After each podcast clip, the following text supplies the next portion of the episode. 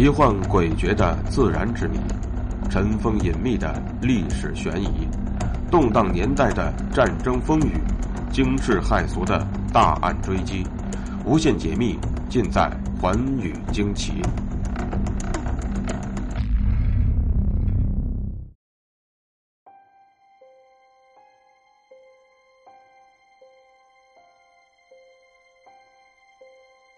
大家好，欢迎收听《寰宇惊奇》，我是东方。今天要给大家解密的内容呢，还是跟基督教有关，说的呢，同样是一件被基督教徒们视作圣物的东西，叫做金约柜。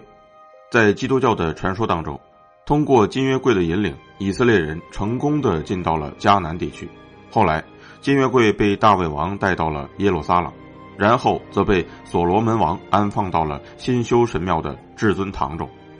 从那之后呢，金约柜变成了圣城耶路撒冷级别最高的珍宝。然而，随着岁月的变迁，政权的更迭，金约柜的下落也慢慢的变得扑朔迷离起来。因此，关于它的下落也开始变得众说纷纭。千百年来，更是逐渐的形成了一门独特的学问。关于金约柜的下落呢，史学界主流的说法主要有三种。第一种说法是，当罗马人在公元七十年将第二座神殿焚毁之时，人们通过暗道把金约柜抢救了出来。地道大约三十千米长，一直通向东边的库姆兰附近。现在金约柜仍然埋在库姆兰地区。另一种说法宣称，金约柜注定要返回圣殿山，将被安放在一座新建神殿的至尊堂里。新的神殿将在弥赛亚时期建成，并以此昭示天地。再有一种说法，讲的是金约柜现在就封存在梵蒂冈的地库当中。然而，阿拉伯编年史学家却说，金约柜被安全的转移到了阿拉伯。十字军东征占领了耶路撒冷之后，圣殿骑士们一直到处寻找金约柜，但始终没有找到柜子的下落。那么，这金约柜到底是什么样的圣物呢？在他的身上还有着哪些不为人知的传说呢？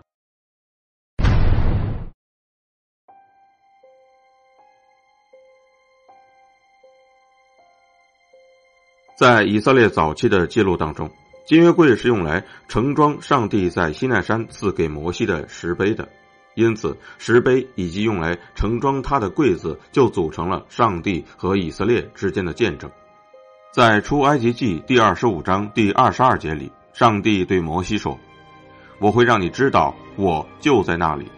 就在柜盖上两个小天使之间和你讲话，在见证之柜的上面。”出于这个原因，金约柜有时候被看作是上帝的踏脚凳。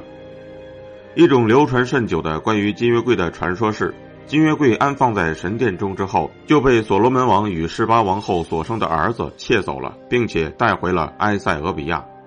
在埃塞俄比亚的传说当中，示巴女王确认为公元前十世纪阿克苏姆城的女王。有关传说认为，示巴女王名叫马克达。他到耶路撒冷之后，所罗门王对其一见钟情，并且热情地接待了他。后来，他怀上了所罗门王的孩子。示巴女王回国之前已经是身怀六甲，于是呢，所罗门王就给了他一个指环，并且说：“如果你生下一个儿子，就把指环给他，并且让他拿着指环来见我。”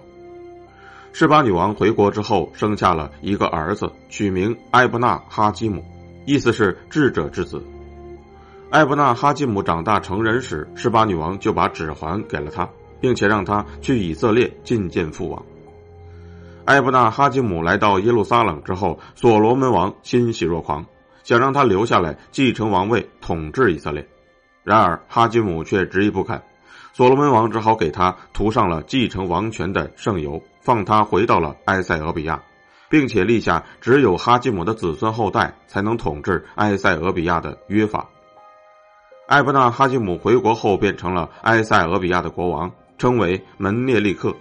从此，他的后代即位时都要举行一番庄严的仪式，宣誓他们的王的统治来自于所罗门。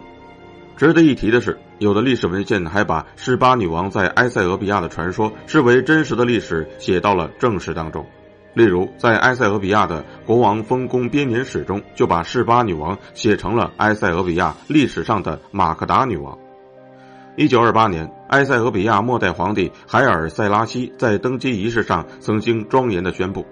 我是大卫·所罗门·埃布纳哈基姆的嫡裔。”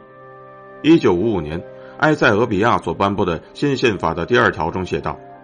海尔塞拉西国王的家系不间断地传自埃塞俄比亚女王及示巴女王和耶路撒冷的所罗门王的儿子门涅利克一代的朝代。”这说明。埃塞俄比亚一直是以示巴女王的后代自居的，